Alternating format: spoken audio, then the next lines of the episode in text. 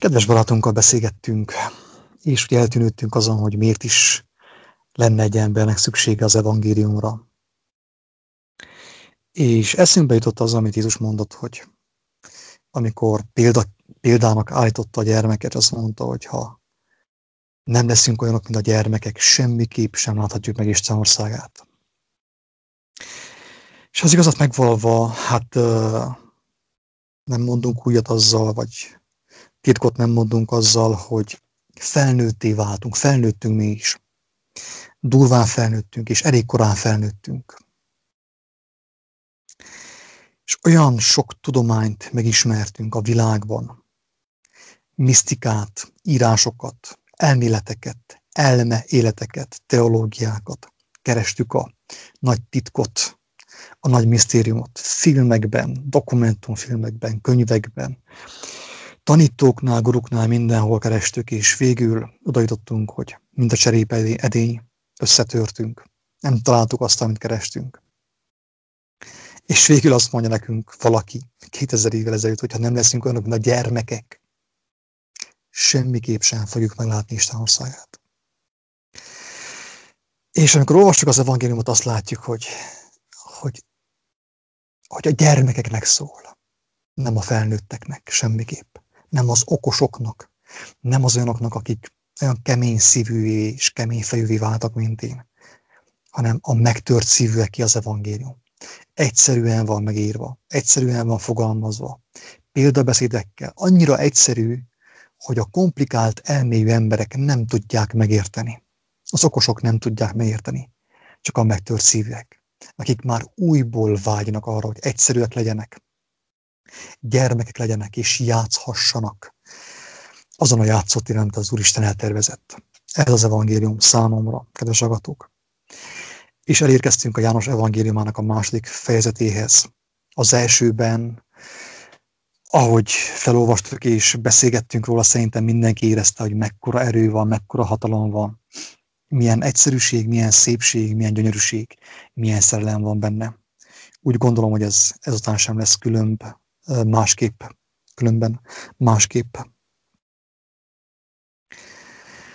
Én akkor olvasnám is a második fejezetet, és hát megnézzük, mint egy Károly Gáspár fogalmazta, ahogy vallott a Biblia fordításról. Hát Istennek nevét segítségül hívva mi is olvasni fogjuk, és és uh, megnézzük, hogy mit akar üzenni a Jóisten ezekkel a szavakkal, ezekkel a történetekkel, ezekkel a bizonságokkal, amelyek János tollából származnak. És harmadnapon mennyegző lőn a galileai Kánában, és ott volt a Jézus anyja. Lakodalom volt az ő utcájukban. És Jézus is meghívaték az ő tanítványaival együtt a mennyegzőbe. És elfogyván a bor, a Jézus anyja mondanéki, nincs boruk. Mondanéki Jézus, mi közöm nékem, te hozzád, ó asszony. Kemény beszéd, emberek, kemény beszéd. Nem jött el még az én órám, mond az ő anyja a szolgáknak. Valamit mond néktek, megtegyétek. Az első bekezdés után is már láthatunk valami érdekeset, valami nagyon fontos a kedves agatók.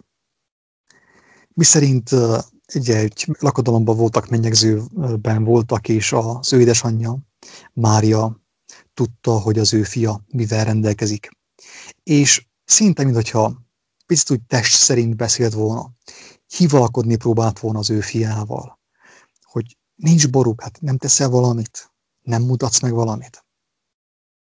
És Jézus úgy finoman jelzi az ő édesanyjának, hogy nem jött el még az ő ideje, mi közön van te veled, amit teszek, azt semmiképp nem megrendelésre teszem. És nem azért, mert te mondod, vagy a másik mondja, vagy a haverom mondja, vagy a szomszéd mondja, hanem azért fogom tenni, hogyha teszem, mert az én jó atyám mondja. Mert én megüresítem magamat minden nap, reggeltől estig, hogy csak azt szóljam, csak azt cselekedjem, amit ő mond. Persze ti is beszélhettek nyugodtan, ha már mindenképp akartok, ragaszkodtok hozzá. Elmondjátok, hogy mit kell csinálni, de én csak akkor fogom azt véghez vinni, hogyha az én atyám is azt akarja. Mi közöm néked veled, ó asszony? Kedves ez azért is fontos ezt a dolgot eh, picit kiemelni, hogy valami, valamilyen módon ez, a, ez az erőteljes Mária kultusz um, értelmét veszítse talán az igazság fényében. Hogy Jézus nem kapott, bocsánat, Mária nem kapott közvetítői szerepet. Jézus, sem Jézus, sem az Úristen között. Tehát az Úristen és az emberek, Jézus és az emberek között. Feltetően egy szent életű asszony volt, boldog, ahogy mondta ugye az ő testvére Erzsébet, mert ő szülte meg, ő hozta világra a megváltót. Mindazonáltal, kedves hallgatók, az, ami történik az ő nevében, én is tisztelem őt. És tudom, hogy ha nekem egy olyan feleségem volna, mint Mária, vagy egy olyan gyermekem, mint Mária, vagy egy olyan anyám, mint Mária, még nem kizárt, még lehet az én édesanyám is olyan, mint Mária. Remélem, hogy olyan lesz, mielőtt elhagyná ezt a világot. Mindenképp én is boldog lennék, és örülnék annak. De kedves embertársak, akik benne vagytok talán még a Mária kultuszban, nem rossz szándékkal mondjuk, nem rossz indulattal mondjuk, az itt olvassuk fel az evangéliumot, hogy a megváltótól halljuk, hogy ő nem azt cselekszi, amit Mária mond neki.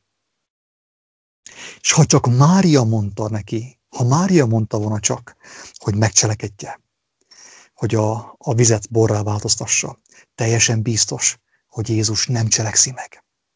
Mert amikor csak a farizeusok, a zsidók kérték tőle a jelt, ő nem tett semmiféle jelt. Csak akkor, hogyha az atya is azt mondta neki. Akkor tett ő jelt.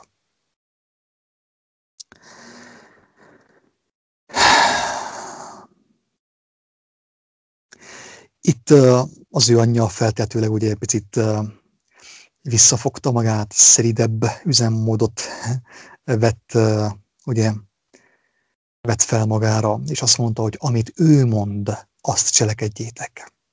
Tehát nem azt mondta, hogy amit én mondok, én Mária, azt cselekedjétek. Amit ő mond, azt cselekedjétek. Szinte megvalván azt, hogy, hogy nem kellett volna őt úgymond provokálja Jézust. Nem kellett volna ő aggódjon amiatt, hogy akkor most van bor, vagy nincsen bor. Mert amit ő meg kell cselekedjen, így is, hogy is megcselekszi. Mert ő nem emberekre figyel. Ő már nem az anyjára figyel, és nem a testvéreire, nem a barátaira, nem Péterre figyel, hanem a mindenható Istenre figyel, aki, ha elvégzi azt oda fenn, hogy a vízből bor legyen, akkor, akkor ő is kijelenti azt, és az lesz. De ha csak Mária mondja, ha csak mi mondjuk, ha csak Péter mondja, akkor teljesen biztos, hogy a vízből nem lesz bor. Vala pedig ott hat kőveder elhelyezve a zsidók tisztálkodási módja szerint, melyek közül egybe-egybe két-három métréta fér vala. Mondanékik Jézus, töltsétek meg a vedreket vízzel, és megtölték azokat színik. És mondanékik, most merítsetek, és vigyetek a nász nagynak, és vittek, megcselekedték azt, amit Mária mondott. Amint pedig megízleli a nász nagy, a borrá lett vizet, és nem tudja vala honnét van, de a szolgák tudták, akik a vizet merítik vala. Szólítta a nagy a vőlegényt, és mondanéki. Minden ember a jó bort adja fel először, és mikor megittasodtak az emberek, akkor az alább valót, a gyengébb, a silányabb bort. De te, vőlegény, miféle vőlegény vagy, hogy a jó bort ekkora tartottad, hogy már az elején, vagyis hogy bocsánat, hogy a végén is ugye a jó bort elő, előhoztat. A legfinomabb bort. Tehát szinte ugye megfordult a dolog, hogy az elején volt a, a kevésbé finom bor, ami feltetőleg szintén finom bor, finom bor volt, de az, amit Jézus úgymond művelt a vízzel, az még finomabb volt a, a, annál a bornál is, amit a, a mennyegző elején szolgáltak fel. Ezt az első jelt Galilea Kánában tevé Jézus, és megmutatta az ő dicsőségét, és hívének benne az ő tanítványai. Ennyi a felolvasás része, és megkérdem Levikétől, mit szól hozzá? Hát el szeretném mesélni azt a megértésemet, kijelentésemet, amit kaptam Jézustól ezzel a, az eseménnyel kapcsolatosan, mert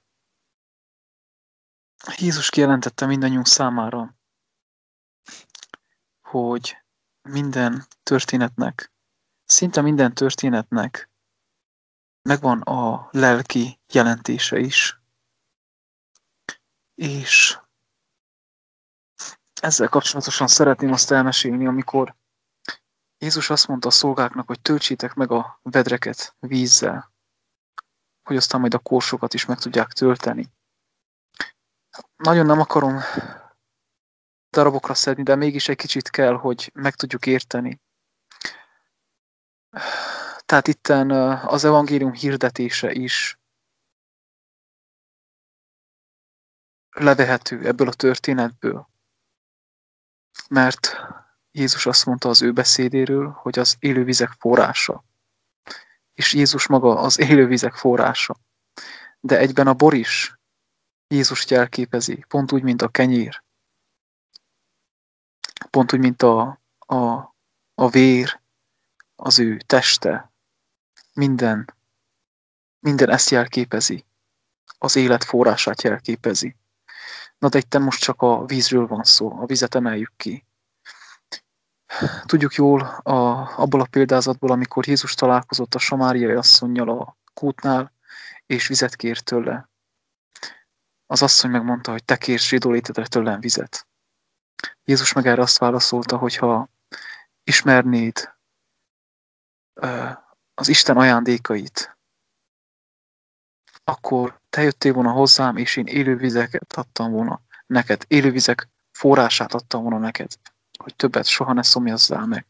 Tehát itten Jézus a Szentlélekről beszélget. Hiszen aki megkapja a Szent Lelket, aki kéri Jézustól a Szent Lelket, az, az az ember hasonlóvá fog válni az élő vizek kútfejéhez, ahonnan forrás vakad fel a mélyből, az embernek a szívéből. Hiszen miután Jézus a, a mérgezett, sötét, mocskos, bűnös szívünket megtisztította, új szívet ad nekünk, gyermeki szívet is, onnan abból a mélységből fognak feltörni, de most már a tiszta gondolatok, a, az Istennek a szavai, az ő igéje.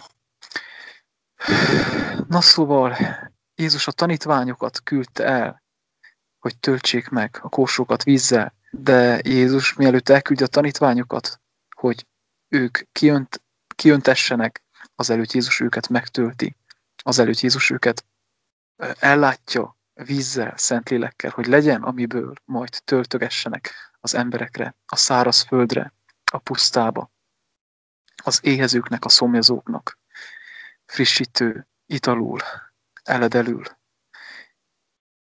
És amikor a korsóba beletöltik a vizet, tehát a korsók azok az embereket jelképezik.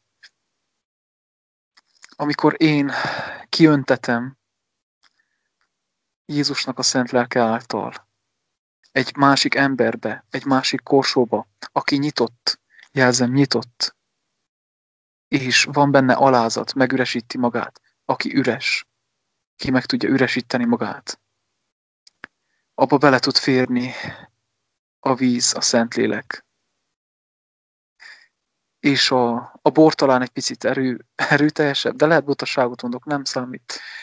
Borrá változik abban az emberben. Nekem az jön levike itt közben, ahogy beszélsz, nagyon tetszik ez, amit mondasz, mert nem gondolkodtam ilyenről sosem mostanig, hogy a víz és a bor, hogy az, a víz az továbbra is az ugye az ő beszéde, ahogy ő mondta, és a bor az valamelyest úgy talán jelképezi a tűzkerességet, hogy miután kaptak Így a vízből, van. megjön a tűz is, ugye, amikor a, a, a víz úgymond megérik.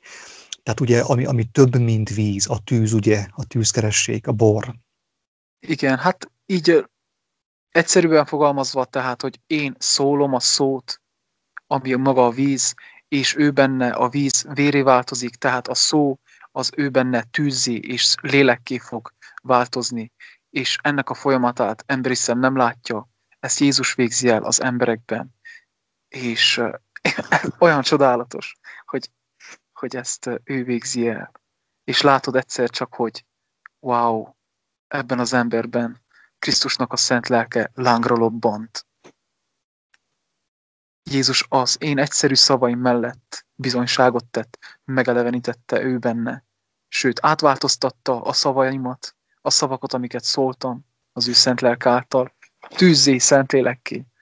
És milyen, milyen csodálatos, hogy erre a feladatra hív el minket.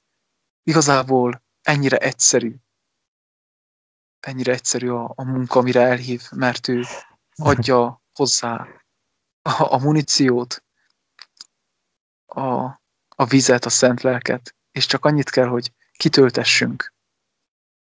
Ez a, ez a példázat jött nekem egy pár héttel ezelőtt, ezt szerettem volna elmondani csak egyelőre. Pontosan, és itt ugye nekem így a lélek eszembe jutatja azt is, hogy, hogy tehát mi az az evangélium hirdetés, pontosan az, amit mondasz, a korsók megtöltése vízzel, az evangélium szavaival, az örök élet szavaival, és az ugye borrá fog változni az emberekben. És mit mond Péter, amikor, amikor az emberek örömködtek, meg voltak telve szent lélekkel, tűzzel. Azt mondta, hogy mert ugye azzal vádolták az embereket, hogy ezek hanem egyéb édes bortól ittasodtak meg. És Péter mondja, nem, nem, Istennek a lelke az. Itt a bor már tényleg Istennek a lelke. Istennek a lelke. Igen, bódítóan. Amikor az emberek megittasodtak, ugye, mert abban az örömben voltak, amiben István is feltetőleg volt, mert István nem, nem ilyen, hogy mondjam, buskomor módon lehelte ki a lelkét, félve, rettegve a Covid-tól, meg a Sanhedrintől, hanem ragyogott az arca, tündökölt az arca. Miért? Azért, mert borrá lett benne a víz, amit Jézustól kapott.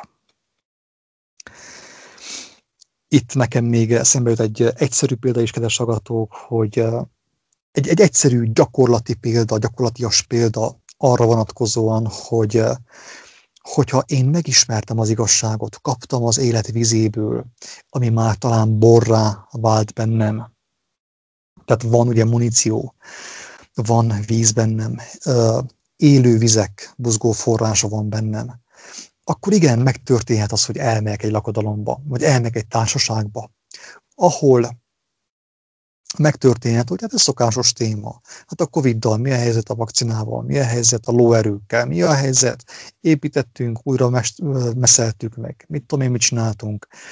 Tehát ugye erről van szó. És ilyen értelemben azt is lehet mondani, hogy a most a víz ugye például a negatív értelemben is szerepelhet ebben a példázatban. Amikor valami, például amikor a bor vízízű, az nem jó. Tehát híg, azt jelenti, a bor híg, híg, ugye. Tehát amikor összegyűlnek egy társaságba az emberek, akkor világi dolgokról beszélgetnek, a mulandó dolgokról beszélgetnek, a, a, az enyészet dolgairól beszélgetnek, a mulandó kincsekről beszélgetnek. Híg a téma, kedves agatók, híg a téma ezért unatkozol te is néha egy-egy társaságban. És ez megtörténik, hogy annyira unjuk, hogy mindenki próbálja dicsérni magát, és hogy a lóerők, meg a, meg a, a Covid, meg a, a pénz, meg a biznisz, meg a mit tudom én mi, hogy már ugye unalmas, tehát híg a téma, víz ízű a, a, a beszélgetés.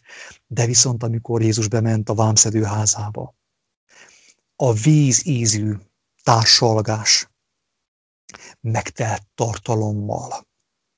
Borrá változott a beszélgetés az ő jelenlétében. Az emberek figyeltek rá, és egy teljesen új témáról hallottak, amiről korábban nem beszéltek. Korábban beszéltek a vámról, a pénzről, a mit tudom én miről, a termésről, de amikor Jézus bement, akkor bevitte a bort közéjük, a tartalmat, aminek volt szaftja, ugye? Szaftja. Korábban csak a vízről volt szó, vízízű témáról volt szó. De amikor jött Isten lelke által, az igazsága által, Jézus által jött a, a kijelentés, akkor mindenki érezte, hogy hú, itt van tartalom. Ez nem egy olyan beszélgetés, amilyen megszoktunk. Úgyhogy így is lehet értelmezni, kedves agatók, a mennyegzőn, akár egy baráti társaságban, vagy bárhol a, a, a víz borrá változtatását nehogy valaki félreértsen.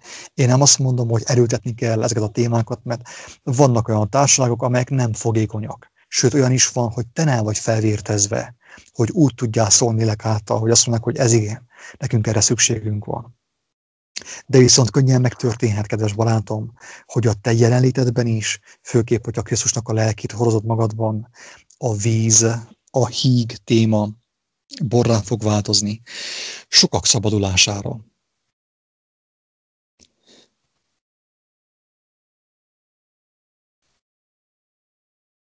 Oké, akkor menjünk tovább, miután a víz borrá változott. Azután lemének Kapernaumba, ő és az ő anyja, és a testvérei, és tanítványai, és ott maradának néhány napig.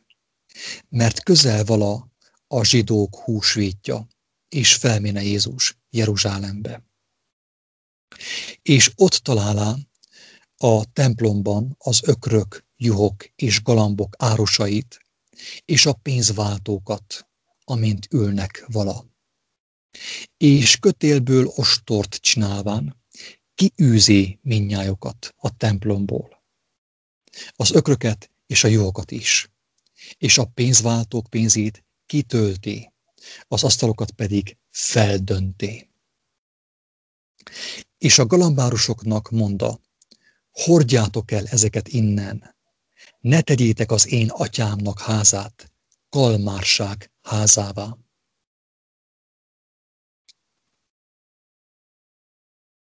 Megemlékezének pedig az ő tanítványai, hogy meg van írva, a te házadhoz való féltő szeretet emészt engem.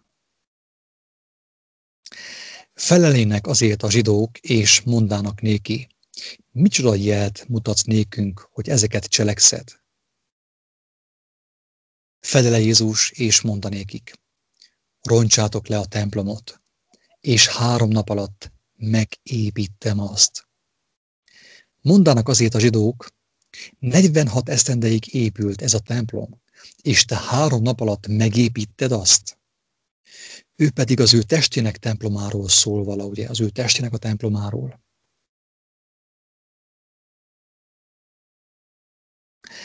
Mikor azért feltámadta halálból, megemlékezének az ő tanítványai, hogy ezt mondta, és hívének az írásnak és a beszédnek, amelyet Jézus mondott vala. Eddig olvasom, talán egy picit tovább is olvastam, mint ahogy uh, szerettem volna.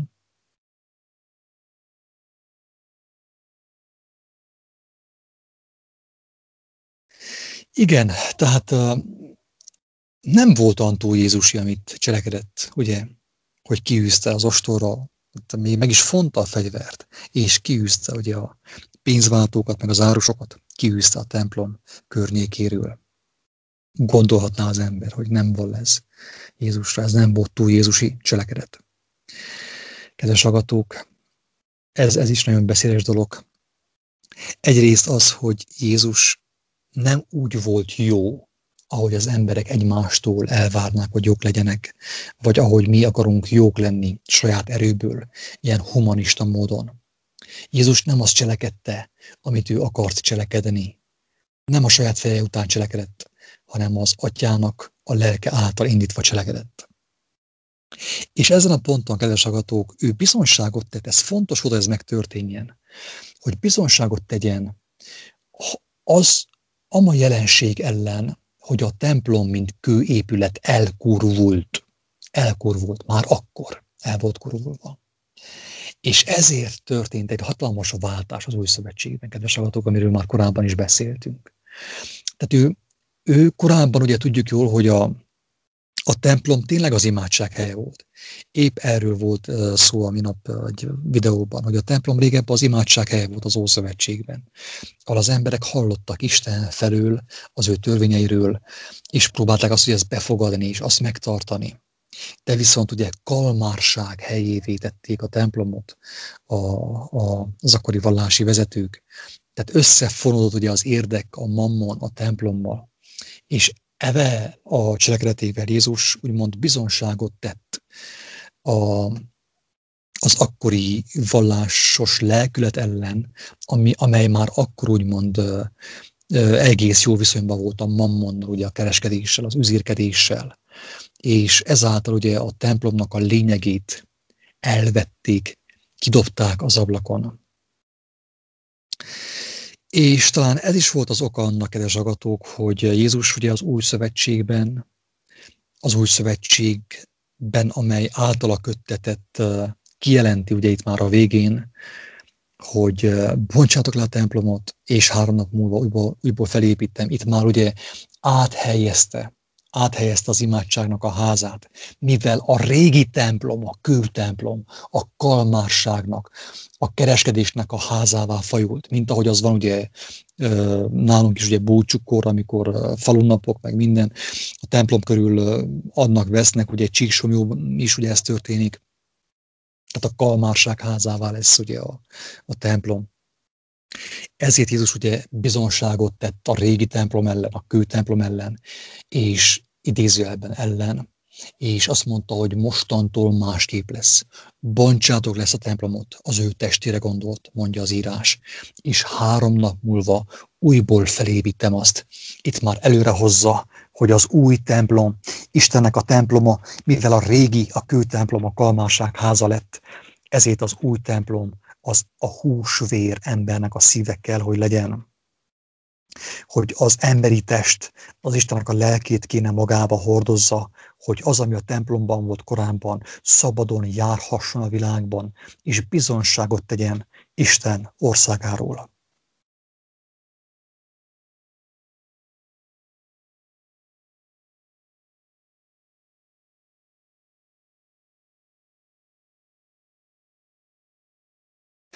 Igen, és ilyenkor úgy tényleg összeszorul a szívem, amikor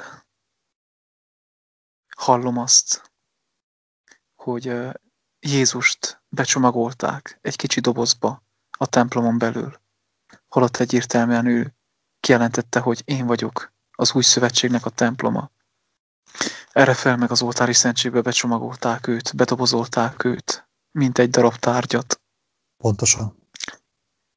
És ezt nem, nem, nem neheztelés, vagyis neheztelés van bennem, igen, szomorúság, de nem kárhoztatás, hanem hogy próbáljuk meg megérteni azt, hogy, hogy az új szövetségben már Jézus a templom.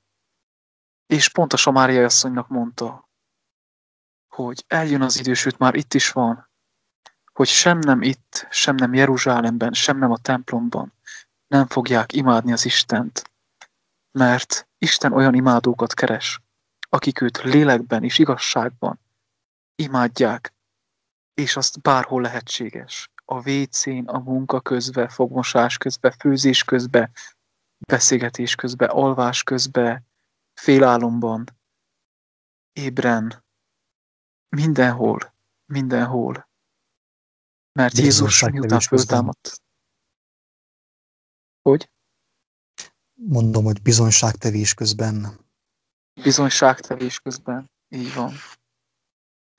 Mert Jézus miután föltámadt, az ő szent lelke az egész földre kijöntetett, kitöltetett, és mindeneket magához kíván vonzani nagy szeretettel, féltő szerelemmel, hogy minden embert egyessével, személyesen vezessen be az ő templomába, az ő megnyugvásának a helyében, ahol megtörténik a, az átalakulás, a, a szembesülés, a megtisztítás, a, az újjáformálás, az új szív, az új léleknek az átformálódása, a gondolatainknak az átformálódása, és ottan tudunk feltöltekezni, és ő mindenhol ott van. Itt is van. Most, hogy beszélgetünk. Bárhol.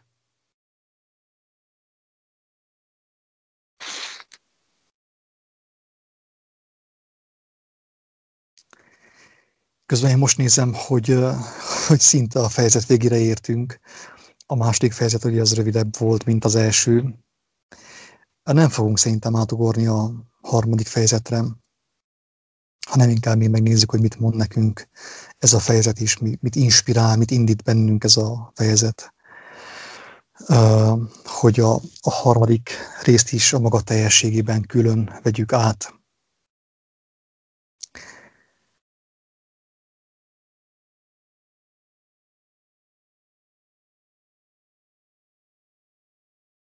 Persze, ugye Jézus, amiket mondott, azt mondja, hogy a 22. bekezésben, hogy mikor azért feltámadta halából, megemlékezének az ő tanítványai, hogy ezt mondta.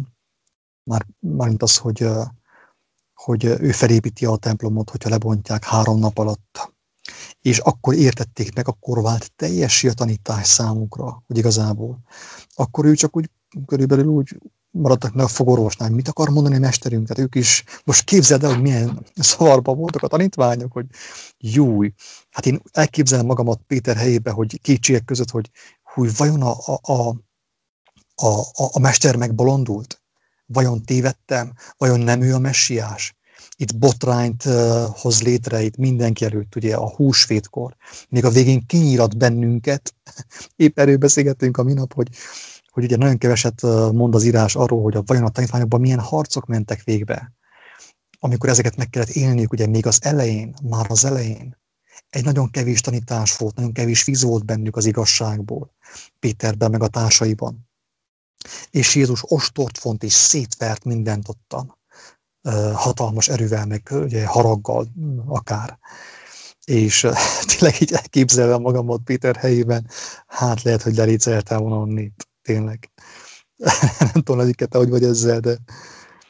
És, és el hát, kellett vagy... még három év, hogy Péter megértse, hogy Jézus miről beszélt, hogy bontsátok le a templomot, és három nap múlva visszaépítem azt. Pontosan ezért nekem is, hogy három év után értette meg nem csak ő az egész tanítvány, hogy itten mi történt. És mi is így vagyunk ezzel, ők is így voltak ezzel, hogy sok mindent megértettek, de sok mindent nem értettek meg, és ezzel nincsen semmi baj. És voltak dolgok, amiket talán ők is rosszul értettek, ezzel sincsen semmi baj. Igen. Mert Jézus a szívünket nézi, hogy mi meg akarjuk őt ismerni, és neki ez ennyire elég.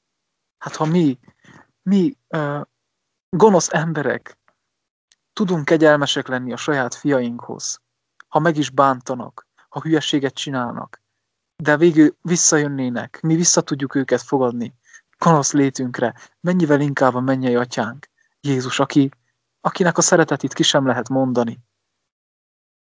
És uh, mi is így vagyunk. Mai napig mi se értünk sok mindent. Az ő kegyelméből, hála Istennek tényleg sok mindent megértettünk. Azokat meg is osszuk úton, útfélen, ahol, ahol lehet, akinek lehet. És növekszünk, növekszünk napról napra. Noha külsőképpen megöregedünk egy kicsit, de a belső emberünk az napról napra megújul, és egyre jobban hasonlóvá lesz Jézuséhoz.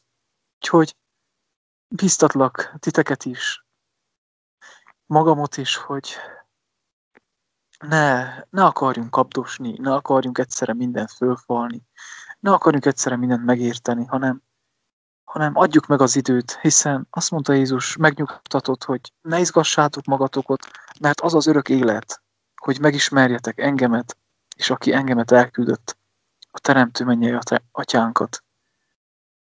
Úgyhogy nyugi van, nyugi van.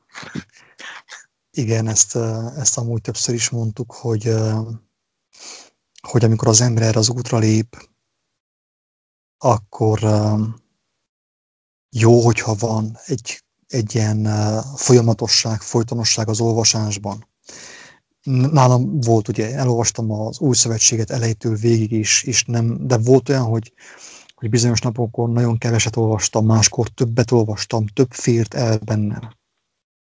És hogyha valamit nem értettem meg, akkor nem álltam meg, kedves agatók. Nem biztos, hogy te most meg kell értsél mindent. Miért mondom ezt? Azért, mert a mennyei atya tökéletes. Ő tudja, hogy neked mire van szükséged. Ő tudja, hogy számodra mi a soron következő tanítás. De első alkalommal azt fogod megérteni, ami számodra soron következő.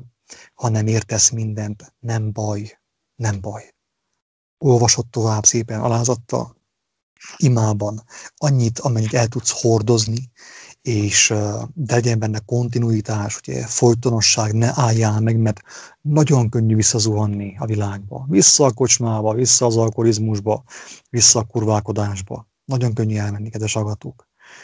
Sajnos magamon, magamról beszélek most is, magamon is, magamon megtapasztaltam ezt. Ezért jó, hogyha van egy ilyen kontinuitás. Nem baj, hogyha egy nap, egy bizonyos napon nem tudsz sok mindent bevenni. Viszont az baj, hogyha, hogyha emiatt abba hagyod, félreteszed egy fél napra, aztán pedig egy fél évre, és utána pedig egy fél életre, ha nem teljes Igen, életre. és ráadásként, és ráadásként úgy zárójelbe azt is hozzátenném, hogy úgy hogy úgy kívánjátok úgy a, a hétköznapokban is megélni, tehát hogy Jézust ne, ne csupán a, a betűkből megismerni a történeteket, ne csupán a betűkből megismerni, megtanulni, hanem, hanem úgy valahogy úgy kívánni azt, hogy úgy megélni, hogy, hogy vezetve lenni, hogy tudjam őt hallani, érezni, hogy ezáltal az életem tényleg valósággal megváltozzon, mert így fog megtörténni a változás. Nagyon jó az is, ha olvasod, megérted, ez is már, ez is már tényleg azt jelenti, hogy, hogy megnyitottad a szívedet, és látod, látva látsz, és nézve nézel, és érted, ez már hatalmas dolog. De, de kívánt megélni a hétköznapokban hogy, hogy Uram, eleveníts meg engemet, kérlek, szeretnék én is a vízen járni, ahogy Péter is kívánta. És nem baj, hogyha elsüllyedsz. Péter is elsüllyedt. Lehet, hogy többször fogsz elsüllyedni, nem az a lényeg. De Jézus úgyis utána nyúl, visszahúz, és meg, megbíztat, megerősít, hogy bízzál benne. Itt vagyok én.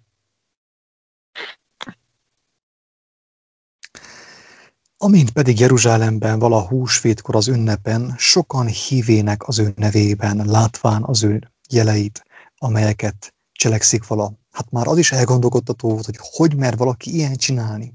Egyszerű zsákruhában, mindenféle ticoma nélkül, hírnév nélkül, elismertség nélkül, mindenféle reputáció és teológia nélkül zsákruhában szétveri az árusokat.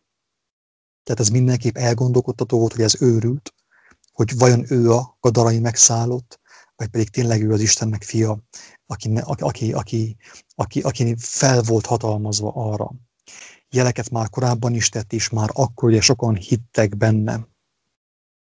Az ő nevében mondja az írás, de viszont tudjuk jó, hogy nem csupán az ő nevében hittek, hanem abban, amit az, ami a neve mögött volt, ami, ami, ami, ami az ő nevéhez társult az ő szavai, az ő élete, az ő cselekedetei és minden az ő nevében. Ezt jelenti.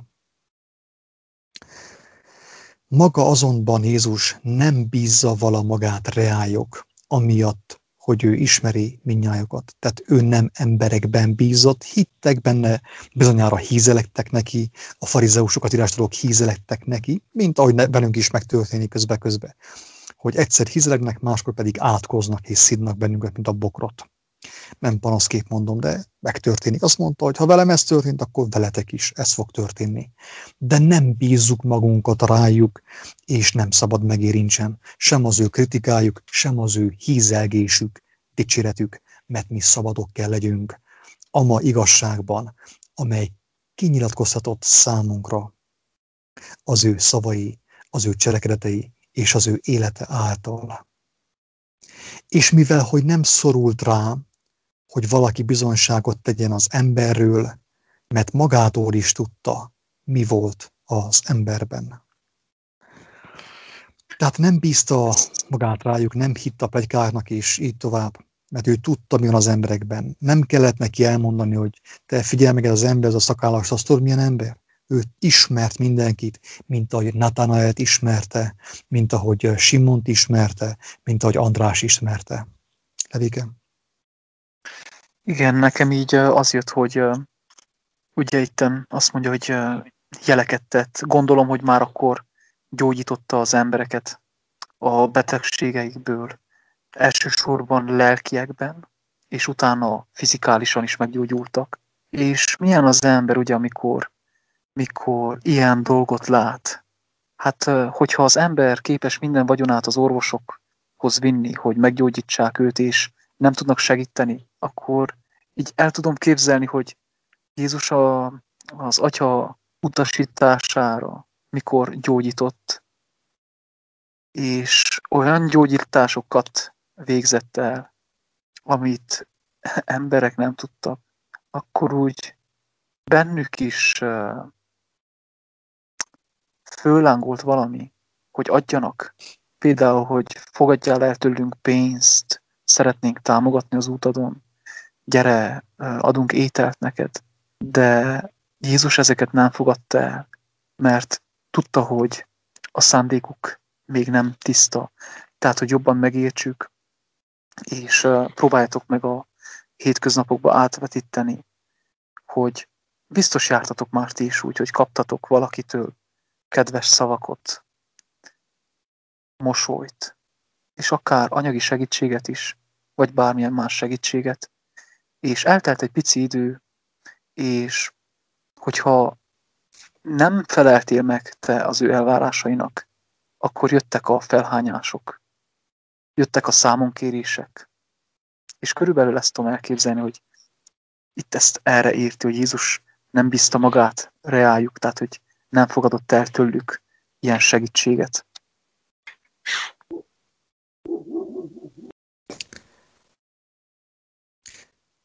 Nagyon jó, amit mondasz, én is így látom ezt, tényleg nekünk is volt többször ilyen kísértés, ez meg kell történjen, a próbatitel is meg kell történjen, ezzel semmi gond nincsen, nincsen bennünk neheztelés.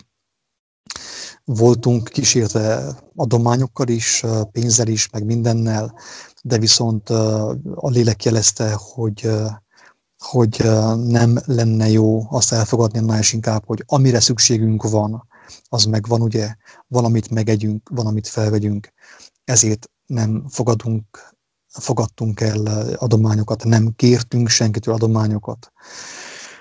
De visz... És annál is de viszont ugye, később... hogy... É... csak.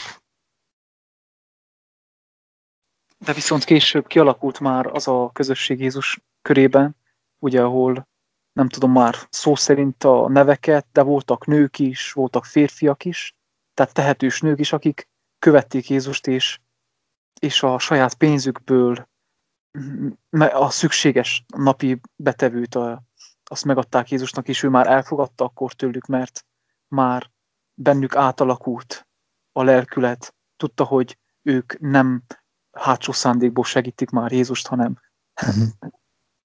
hanem tiszta szívből. Ezt akartam csak elmondani még így. De amúgy sem szorult rá, azt mondja, amúgy sem szorult rá, hogy valaki bizonságot él az emberről. Ez, ez ugye másról szól, az előbb mondtam, hogy ez feltetőleg arról szól, hogy, hogy nem kellett neki senkit sem bemutatni, nem kellett plegykálkodni, senkiről sem kellett ugye háta mögött beszélni, hogy ilyen meg olyan ember, mert ismerte az embereket, az ő szívük szándékait. És agatok ez a, ez a rész ilyen rövidke, de szerintem ez is eléggé tartalmas. Van, amit bőségesen megemészteni. Azt előre tudom bocsátani, hogy az elkövetkező részekben óriási mélységek és magasságok lesznek. És olyan kijelentések, amelyek úgy gondolom, hogy főképp ezekben az időkben, ezekben a napokban, amikor ennyire meg van bolondul a világ, nagyon szükségesek.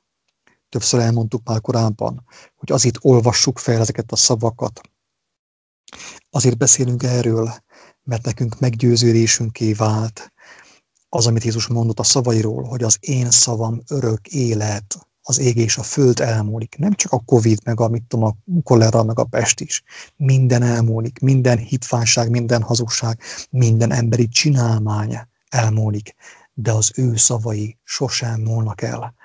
És Salamon azt mondta, az ég is, a, az ég alatt, a nap alatt nincs új. Tehát, hogyha akkor ezek a szavak megállták a helyüket, ha akkor ezekben a szavakban gyógyulás volt, a szív, a lélek és a test számára, akkor teljesen biztos, hogy ma is gyógyulás van. Annál is inkább, hogy ezt meg is tapasztaltuk. Őszintén reméljük azt, hogy aki ezt a, ezt a beszélgetést hallgatja, ezt a sorozatot hallgatja, és közben ő is szolgalmasan tudakolja Istent személyesen, ő is meg fogja tapasztalni a gyógyulást. Nem csak az ő szívében, hanem az ő testében is, és talán még a környezetében is valamiféle gyógyulást majd meg fog tapasztalni ennek következtében, mert az ő szava élő és ható. Igen, látszólag tényleg rövid, de hogyha az ember valósággal kíváncsi a, a felolvasottaknak a, a mélységére, akkor már ott ugye, hogy Jézus kijött a templomból, kihajtotta a, az árusokat, a galamb árusokat, meg a, a kereskedőket. Már ezek is olyan mélységek, annyi mindent le tudnak buktatni a világban, és annyi mindent föl tud építeni, ami az igazság, hogy már csak ezen is lehet elmélkedni, imádkozni, akár, akár napokon keresztül is. Úgyhogy mi csak tényleg ízelítőt adtunk, és kívánjuk azt, hogy kíván meg személyesen Jézusnak a, a kijelentéseit ö, maga mélységében megérteni, mert ő megígérte, hogy az utolsó napokig veletek leszek minden napon, minden percen, és elvezetlek minden igazságra titeket. Úgyhogy ehhez kívánok nektek kíváncsiságot, gyermeki lelkületet, alázatot, és növekedést az ő lelkében, hogy mikor majd eljön az ő napja, akkor várjuk azt, és újongjunk, és örüljünk, de ne csak azon a napon, hanem akár addig is, a nehézségek közepette, a megpróbáltatások közepette, legyenek igazi mosolyaink, legyenek igazi örömeink, Szentlélek által való örömök, igazi könnyek, szívből jövő könnyek, bánatos könnyek, bűnbánó könnyek, örömkönnyek, és éljük, éljük az életet, azt, amit Jézus megmutatott. Úgy legyen. Ingyen kaptátok, ingyen adjátok. Isten áldjon, sziasztok! Sziasztok!